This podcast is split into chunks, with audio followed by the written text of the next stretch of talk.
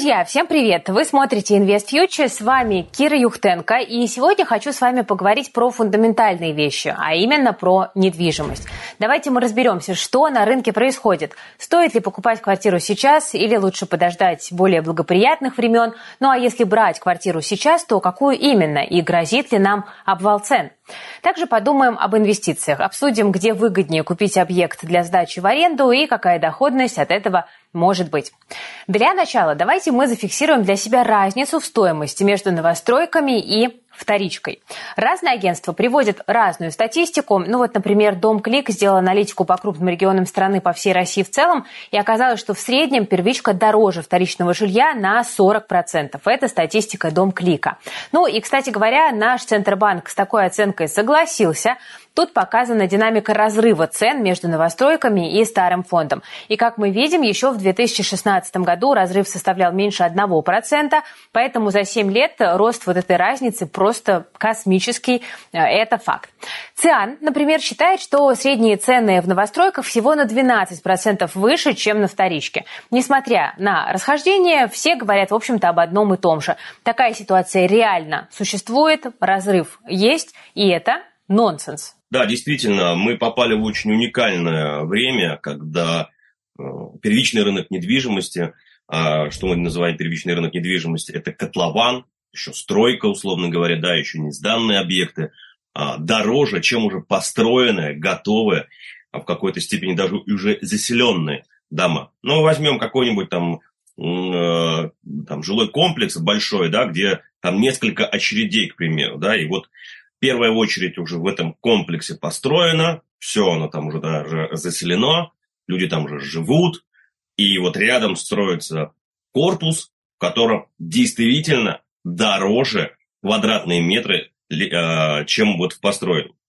И, э, ты, и когда ты смотришь, поражаешься, как бы, ну, а с чего такая вообще, почему так происходит? Потому что и инвестиционного потенциала нету, а, дороже, еще и ждать надо, ну, то есть, и потом еще заселить, ну, то есть, вот как? И всему, ну, скажем так, не виной, а вот этот вот дисбаланс, который мы видим сегодня между первичкой и вторичкой, конечно, навела эта льготная субсидированная ипотека. Субсидированная от застройщиков, льготная от государства, семейная ипотека, IT-ипотека. Ну, вот эти вот все программы, которые стимулируют первичный рынок недвижимости, они, конечно, и создали такое, такие условия, в которых мы сейчас находимся, что вторичка э, дешевле, чем первичка. Это, конечно, уникально. Это по всей стране, можно сказать. Так что зафиксировали, да? Разрыв существует. При этом рынок новостроек перегрели льготные программы. Там сложилась такая парадоксальная ситуация. Государство дает деньги на стройку, и люди что делают? Люди туда массово идут. Застройщики, понимая, что есть спрос, поднимают цены. И вот такая спираль раскручивается все больше. Власти дают льготные деньги на жилье, а буквально через пару лет квартиры становятся неподъемно дорогими.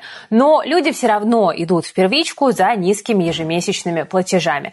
И вот из-за этого рынок недвижимости не стоит на месте. Объемы сделок только растут. Ну а россияне пока что, как мы видим, настроены оптимистично. Как показали опросы на ФИ, мы до сих пор считаем, что надежнее и выгоднее вложить свои деньги именно в бетон из э, всего спектра доступных инвестиционных инструментов. Поэтому даже сейчас сделки идут хорошо, продажи у застройщиков есть. В Москве число выданных ипотек только растет. Ну вот взгляните снова на график. К январю рост, э, к прошлому и к 2021 году рост. Понятное дело, что кризисный 22 год был в небольшой просадке, но даже тогда рынок недвижимости не задохнулся. Сделки шли, очень хорошо демонстрируя нам предпочтение людей в ситуации стресса и неопределенности.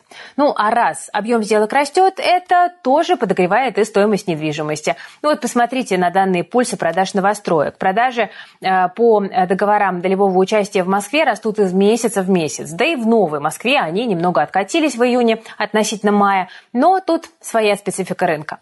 К тому же началось лето, время отпусков, когда у людей другие заботы, и покупка недвижимости у них не в приоритете. Обычно летом сезонный спад на рынке, но продажи, как мы видим, хорошо идут даже сейчас. Поэтому Зафиксируем, что никакого обвала цен ждать не приходится. Недвижимость, как правило, на падающем рынке снижается медленно. Но почему сейчас некоторые люди ждут вот того самого резкого обвала? На самом деле не совсем понятно. Резким в недвиге почему-то бывает только рост. Ну вот, например, цены взлетели на 10% за две недели в 2014 году. После начала СВО в Москве вторичка выросла на 15% в начале марта. А вот падение происходит обычно плавно и мягко. Когда люди перестают покупать, рынок сужается, количество объектов растет, покупателей нет. Но жизнь идет, и сделки все равно остаются, даже в самые времена. А вот всегда падение, вот вы просто посмотрите, как оно происходит. Падение всегда происходит плавно и мягко. То есть, когда люди перестают покупать, рынок недвижимости начинает немножко сужаться, то есть количество объектов возрастает, покупателей нет, но просто Москва это огромный мегаполис, да, там больше 10 миллионов а, человек живет. И жизнь, к сожалению, никто не отменял. А, мы разводимся, и женимся. Дети рождаются, люди умирают, вступают в наследство и так далее. Разъезжаются с родителями. Ну, то есть вот и всегда в Москве в самый плохой год было всегда там 5-7 тысяч сделок. То есть это сделки, которые вот они этот рынок, в общем-то, и поддерживали. И в этом случае будет, и когда было СВО, и когда была мобилизация, все равно сделки на вторичном рынке, вся же, ну, статистика наша вся доступна, они всегда были, они всегда будут, а, в общем-то, а, проходить. И я не жду, что рынок упадет. То есть рынок будет плавно снижаться примерно по одному проценту в месяц, ну, после, наверное, где-то сентября. Ну, то есть вот когда ставочку задерут, когда ипотека будет там в районе 14-15, ну, по продавцам ничего не останется делать. Ну, то есть как продавцы? Ну, то есть они же видят э, друг, то есть сейчас люди ориентируются на хотелки друг друга. То есть мой сосед хочет 15 миллионов, я буду тоже за 15 продавать. А твой сосед через дорогу уже за 14 продает, и у него никто не покупает. То есть, получается, твоя квартира стоит не 15, а даже меньше 14. И как только ты ее 13 500 ставишь, у тебя ее покупают. То есть, будут покупать, знаете, как объекты. Мы, например, а, когда а, а, оцениваем объект, берем локацию, и все, например, там двушка, 45 метров в девятиэтажном доме с ремонтом, кроме первого и последнего этажа. разбиваем их все по цене, и вот первые пять если ты в первую пятерку не попадаешь, то ты такую квартиру не продашь. Это вот падающий рынок вот по одному проценту в месяц. И люди теряют. Сегодня им предлагают 13, они не отдают. А через полгода им уже задают только 12. И они отдают. Минус миллион. И вот ставочку, как мы уже поняли, задрали. Но и сейчас рынок будет ощущать вот этот переток спроса людей с кэшем, все-таки новостройки слишком дорогие. То есть те, у кого есть деньги, пойдут на вторичку, а новостройки останутся за ипотечниками. Вот примерно мы в таком состоянии находимся, что у нас пока спрос есть, все хорошо. Мы видим, что вторичный рынок, по крайней мере, по маю, а, вторичный рынок начал доминировать. То есть Росреестр зафиксировал э, также историю, что если раньше было 50 на 50 вторички и первички, то сегодня перекос пошел на вторички, и уже за, там, ближе к 60 люди голосуют за вторичный рынок недвижимости. То есть мы понимаем, что это люди улучшают свои жилищные условия, и они идут туда, а, и основная доминанта это в, во вторичке. И это понятное дело, ведь вторичка имеет ряд преимуществ. Но сначала поговорим о наболевшем, о ставке Центрального банка. Ключевая ставка, как вы понимаете, очень важна для рынка ипотеки. Кстати, об этом и многом другом мы очень подробно рассказываем в нашем телеграм-канале «Деньги из бетона».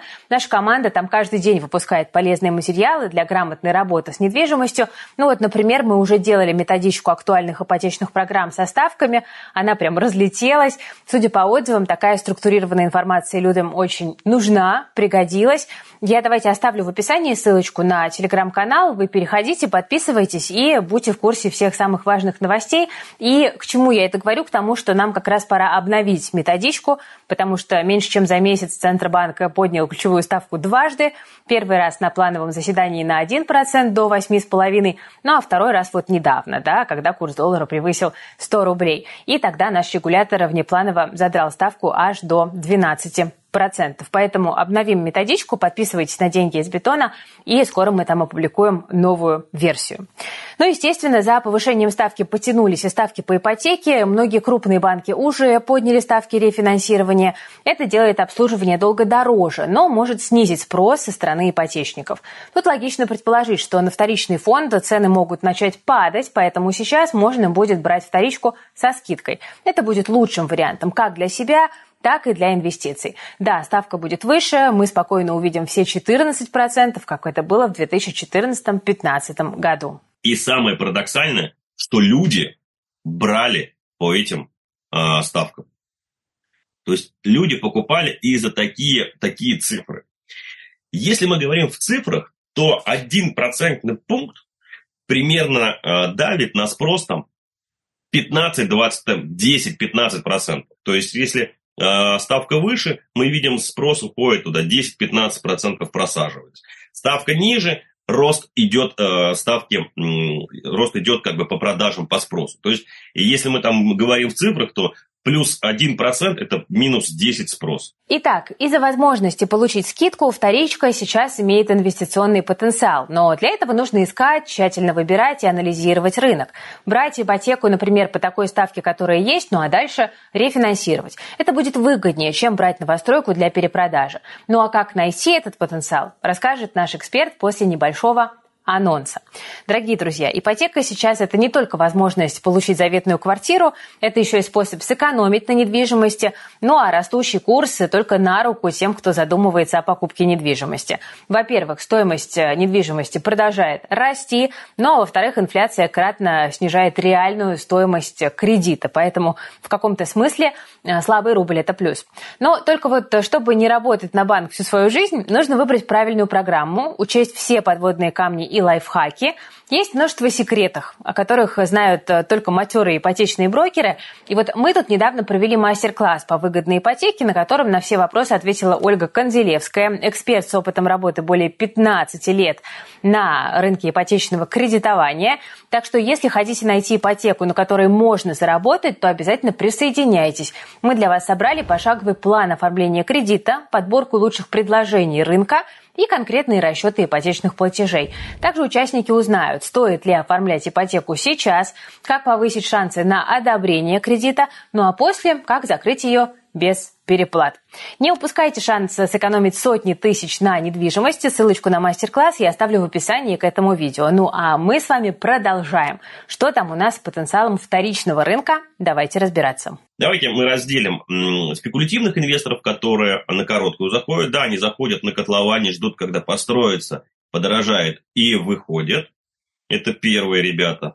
Вторые ребята, это которые, а, вот они зашли там в э, котлован, там, бетонную новостройку, сидят, ждут и не ждут, условно говоря, там роста, а ждут там, сдадут в аренду, а, будет там пассивный доход какой-то и так далее.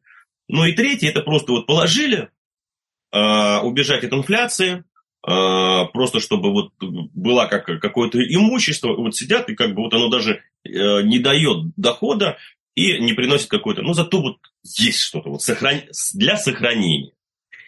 Соответственно, первая категория спекулятивных инвесторов, которые сегодня есть, ну, в новостройке точно нету потенциала.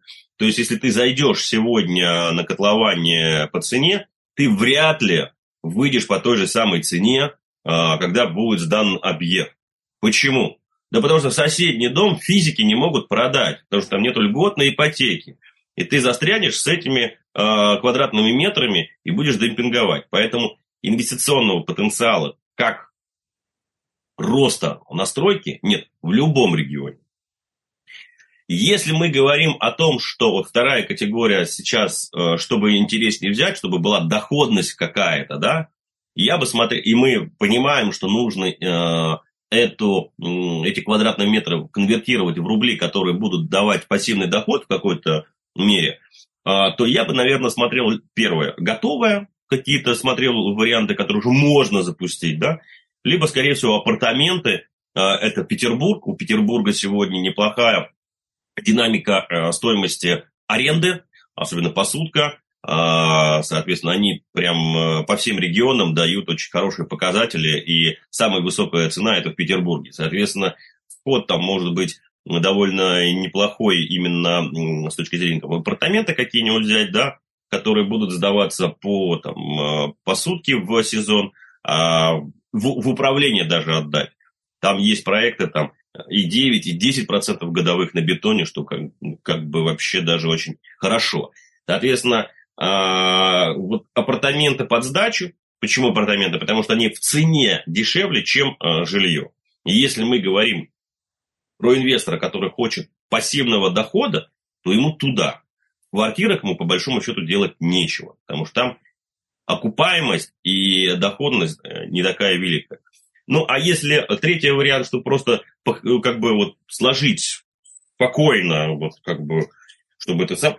Также я бы смотрел бы на переуступки э, готовые, которые уже подходят к стройке, ну, заканчивается строительный объект. Э, да, по всем регионам. А вот если искать более высокую доходность, то можно посмотреть и на другие стратегии. Например, сейчас пошла мода на загородную недвижимость и строительство частных домов.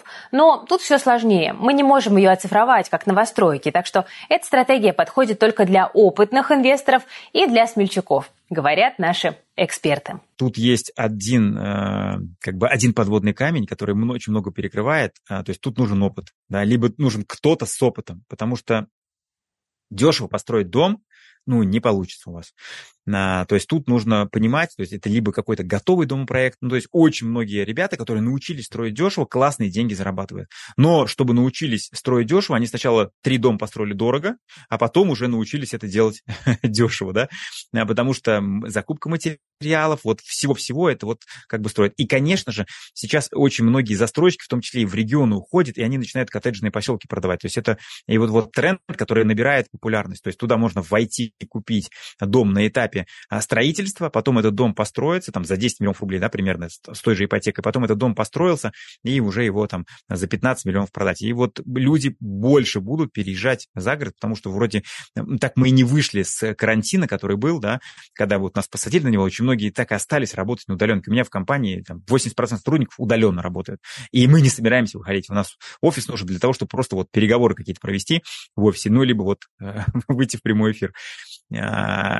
И получается, конечно, тренд этот растет. И с э, ИЖС можно как строить, так и перепродавать покупать объекты, а, ну, уже, например, готовые, то есть недостроенные покупаются, очень интересная история, делают какой-то небольшой апгрейд и продают. То, и либо а, делают апгрейд, из, например, дома делают студии и сдают их уже в длительную аренду. Тут у вас ни налогов, ничего нет. Это тоже все равно такая длинная, а, интересная инвестиция. Ну и, конечно же, а, простая перепродажа. Из-за того, что стоимость метров в многоквартирных домах сильно подорожала в последнее время, доходность от сдачи стала низкой. Срок окупаемости объектов взлетел до 22 лет, и это очень много. Поэтому, если сейчас есть свободные деньги, хочется их инвестировать, то придется подыскать альтернативные варианты. Это может быть какой-то другой сегмент, например, ИЖС, как я ранее упоминала, или что-то еще. Ну, или можно подождать, когда рынок упадет. Но это если вы реально верите, что в вашем регионе он упадет. При этом лучше покупать, например, новостройку не на последней стадии, когда уже дом почти сдан, а на старте. Кстати говоря, есть золотая жила в семейной ипотеке. По ставке 6% можно взять ипотеку по уступке. Это будет и низкая цена, и небольшие платежи по ипотечному кредиту. Так можно свою доходность увеличить. Это вообще просто золотое дно. Я не знаю, 6700 объектов, по крайней мере, в Москве выставлено. То есть можно пойти купить квартиру на 20% дешевле, чем у застройщика. Вот вам сразу заработок ваш. Просто вы берете семейную ипотеку, приходите, открываете любой ЖК, находите квартиру аналогичную, которую вам показал застройщик, и просто минус 20%, и вы точно такую квартиру найдете, ну, практически во всех ЖК, там, не знаю, Москвы, Московской области, скорее всего, и вашего региона. То есть люди вошли туда и хотят выйти в разные ситуации. Кто-то кто-то заболел, кто-то развелся, кто-то женился, кто-то куда-то уехал жить, кто-то там, не знаю, служить ушел и так далее. И вот эти ситуации, они всегда есть. Возможно, это будет не тот вид, который вы хотели, но мы же с вами про а, заработок, да, какая разница, какой вид, если ты можешь на этой квартире 20% заработать. Ну, ты же все равно потом продашь. И вот когда люди не путают эти два понятия, квартира для себя и квартира для инвестиций, тогда, конечно же, всегда можно заработать. Я хочу заработать. У меня цель не купить квартиру, чтобы у меня вид был на, не знаю, там, на воду, да, а чтобы я заработал. Вот если цель это есть, то она достижима вполне. Кстати говоря, для себя купить вторичку тоже поинтереснее. Это может быть так называемая новая вторичка, если вы переживаете, что до вас там кто-то жил. Но в любом случае это будет уже готовая квартира. Как говорится, заезжай и живи. С ремонтом, с понятными соседями и дом уже в целом обжит. При этом стоимость квадратного метра будет гораздо ниже. Да, конечно, ипотека дороже, но эту проблему можно решить, как я раньше уже сказала, рефинансированием, ну или, например, семейной ипотекой. А вот покупателям за наличку для себя вторичное жилье жилье будет в самый раз. Понятное дело, в ипотечных сделках основной инструмент – это ежемесячный платеж, потому что люди покупали не квартиры, а, как я раньше говорила, именно комфортный платеж. Да, вы говорите, купили за 4%. Есть кто покупал и по 0,1%, и за 1%. Да? Конечно, э, ежемесячный платеж, он основной аргумент для сделки. И люди, по большому счету, покупали не квадратные метры и не квартиры, а ежемесячный платеж. А вот теперь я хотел бы вас спросить. Вот вы там за 4% купили квартиру. Вы сможете продать сейчас за эти деньги не за 4%, а которые у вас в договоре, тотал стоит сумма, которую вы уплатили застройщику, вы забрать свои деньги сможете обратно? Вот основной вопрос, который должны задавать себе э, люди, которые покупают в ипотеку. То есть, сколько я смогу забрать из того, что я вложил? И когда вы посмотрите на эту цифру, вы тогда сможете сформулировать, выгодно вам или невыгодно. Конечно, если мы говорим о ипотечный инструмент, еще раз, это основной инструмент для покупки жилья. И люди смотрят ежемесячный платеж, сколько будет в бюджете семьи статья затраты на э, вот это выплаты ипотеки.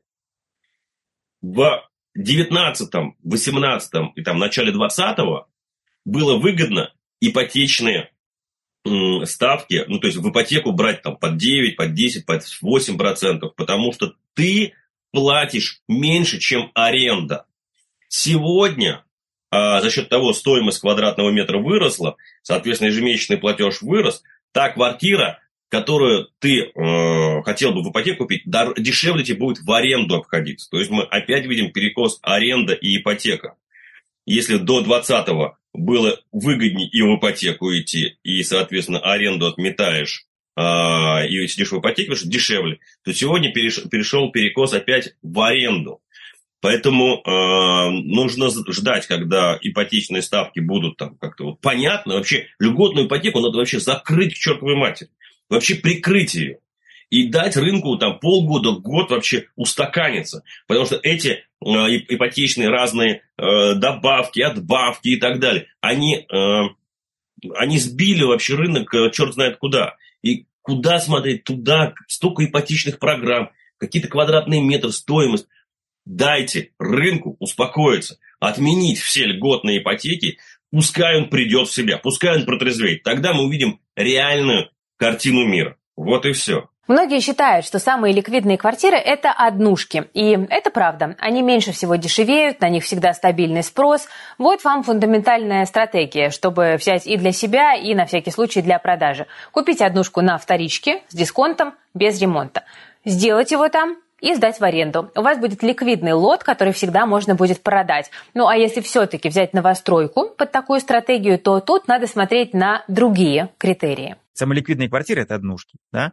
Они меньше всего дешевеют и меньше всего, соответственно, подвержены всем вот этим вопросам. То есть, если мы говорим о вторичном рынке недвижимости, то ты должен купить сегодня однушку, ну, условно говоря, без ремонта, с каким-то дисконтом, чтобы сделать небольшой ремонт и сдать ее там а, в аренду. И это будет всегда ликвидный лот, который всегда можно будет продать. Если мы говорим о новостройках, то тогда мы а, покупаем квартиру. А, соответственно, тоже она должна быть ну, ликвидная. То есть это может быть, ну, то это точно не второй этаж, там, не знаю, и не последний, да. Но эта квартира должна, соответственно, она ну, критериям определенным содержать, да, то есть, то есть, ну, как сказать, когда ты говоришь и для себя, и для продажи, то есть в первую очередь, конечно, нужно рассматривать себя. Ну, то есть мы не берем последний этаж, потому что за него, скорее всего, придется а, доплатить. Мы берем квартиру там с отделкой white box, да, либо вообще с отделкой для того, чтобы меньше потом вкладывать э, денег в ремонт, да. А, ну и, соответственно, мы берем квартиру на, на каких-то средних этажах. И самое главное, конечно, в хорошей локации, я имею в виду, это должна быть какая-то транспортная доступность, а, где можно доехать на, на соответственно, общественном транспорте, желательно это метро, да, а, ну и вообще этот район должен быть не где-то не там, не в картофельных полях, там, не знаю, не в клубничных, когда у тебя просто в поле построили 10 домов и сказали, там все будет, а, а в школу нужно ходить пешком через лес. Ну, это как бы тоже, такую квартиру потом не покупать. Всегда самое главное при покупке новостройки, неважно, для перепродажи или для себя, это задаться вопросом, а кто у меня ее купит? Вот представьте себе покупателя, который реально отдаст ту сумму, которую вы хотите за ваш объект. Это действительно действительно очень важно. Если в вашем доме 20 квартир студии на этаже, и этот дом 24-этажный, а, и там всего 4 лифта, то, наверное, скорее всего, вряд ли вы потом покупатель найдете, потому что пока вы будете показывать, вам ее будет нужно либо ночью, либо утром показывать, вы будете лифт ждать по 30 минут, ну, внизу и наверху, и вас покупатели просто не захотят ее, к сожалению, а, покупать. И таких нюансов масса в новостройках, вот, когда вот застройщики ну, выдают э, как бы желаемое ими за, за, за то, что будет, а по факту этого не будет никогда. У нас в России сложилась такая идеальная картина. Появился кэш, допустим, полтора миллиона рублей на первый взнос, берем квартиру в ипотеку, сдаем в аренду, так, чтобы арендные платежи покрывали ежемесячный платеж, и так сдаем квартиру в аренду до того момента, пока весь кредит мы не выплатили. И все, квартира наша, да еще и приносит чистый доход. Но также и в цене выросла. Значит, можно продать дороже, либо оставить для детей. Кстати, помните, я проводила вопрос, стоит ли покупать ребенку недвижимость. Мнения тут разделились, и реакции были разные, но мое мнение такое. Для мальчика покупка квартиры не обязательно. У родителей может быть вторая квартира, такая некая пенсионная, в которой сыну можно будет пожить какое-то оговоренное время. Вот для девочки недвижимость я бы э, покупала с большей вероятностью, чтобы помочь и подстраховать ее жизнь немного. А эксперт Алексей Клышин считает, что идеальная ситуация – это когда аренда перекрывает платежи по ипотеке. Тогда Тогда можно поздавать квартиру 15 лет, пока дети растут. Она окупит ипотеку, так еще и в цене вырастет. Комбо. Люди для чего покупают? Вот ты купил сегодня, вложил какой-то, есть какие-то, какой-то кэш, появился полтора миллиона рублей, ты взял еще ипотеку. И по... Самая идеальная картина – это когда твоя ипотека окупает твою квартиру. Ты ее поздавал там 10 лет или там 15, и после выплатил весь кредит, и все, у тебя для детей, там твоя инвестиционная квартира, она еще плюс в цене выросла, она осталась. А, и тут, конечно, всегда все упирается, в общем-то, в ставки. Если мы говорим там, например, на о вторичном рынке недвижимости и там, 10 миллионов рублей, например, в Московской области можно какую-то там а, двушку купить, а, значит, купили мы эту двушку, и тут задача-то, где ее купить лучше, то есть ее купить на Урале или купить, в общем-то, в Москве, а, да, или там на юге где-то купить. То есть задача состоит в том, чтобы понять, где она будет больше денег приносить. То есть если мы говорим о где-то это чем ближе к Москве, тем дороже, да, то есть такая двушка там можно сдавать там за 50 тысяч рублей, если это простая аренда, а если мы говорим говорим, что это будет посуточное, то это уже будет в районе там 90, да, там может быть даже 100. Ну, то есть как раз вот по посуточную аренду можно эту квартиру отбивать. То есть ты купил, сдал ее управление какой-то компании, и, в общем-то, она тебе приносит деньги, которые отбивают, в общем-то, твой ипотечный платеж, и ты никак не вкладываешь. Если такую квартиру, а, например, купить, ну, там, не знаю, на такие же деньги можно там, ну, а, там в Екатеринбурге купить, например, трешку или четырешку, да, а, то, скорее всего, сдавать ее можно будет, ну, там, за другие немножко деньги, да, и, ну, то есть придется уже что-то немножко доплачивать. Тут, конечно, нужно считать, вот в какую сторону. Если этим заниматься как бизнесом, то проще отдать объект в управление, и им будут заниматься специальные люди. Можно, конечно, и самим искать арендаторов, делать ремонт, обслуживать объект. Так ваша доходность будет выше, но и сил вы потратите гораздо больше. К этому нужно быть готовыми. Также увеличить доходность можно, если у нас, например, есть небольшой объект, и можно законно изменить планировку. Сделать из трехкомнатной квартиры три полноценные красивые студии. Этим реально можно заниматься, но тут тоже есть множество тонкостей и подводных камней. Но если взять и подумать просто о сдаче в аренду, то по регионам также будет разная окупаемость. Столичный регион сейчас наиболее привлекательный с этой точки зрения. Получается, в каждом регионе все считать нужно, вот насколько конкретно. Ну вот Москва и Московская область, я думаю, что наиболее, э, более вероятно вот здесь отбить свои деньги. Друзья, резюмируя, я скажу, что сейчас вкладываться в новостройку и вторичку не так выгодно, если вы хотите сдавать и перепродавать. Флиппинг, ИЖС, другие стратегии могут оказаться гораздо привлекательнее с точки зрения доходности и окупаемости. Но там нужен опыт, чтобы избежать фатальных ошибок. Во всем этом можно разобраться. Наша команда тоже старается в этом помогать. Э, все полезные ссылочки вы найдете в описании к этому видео, которыми э, вы можете воспользоваться. И подписаться на канал «Деньги из бетона», где мы даем образовательные материалы бесплатно каждый день от души, э, душевно в душу, как говорится, и на мастер-классе по ипотеке, ссылочка на который тоже есть в описании к этому ролику. Переходите, регистрируйтесь, кому актуально, чтобы научиться использовать ипотеку во благо себе, чтобы ипотека работала на вас, а не вы работали на банк. Дорогие друзья, надеюсь, что наш репортаж вам понравился. Если это так, то не забывайте ставить лайк, подписываться на канал, жать на колокольчик. С вами была команда Invest Future. Я Кира Юхтенко. Берегите себя, своих близких, свои деньги. Всем пока.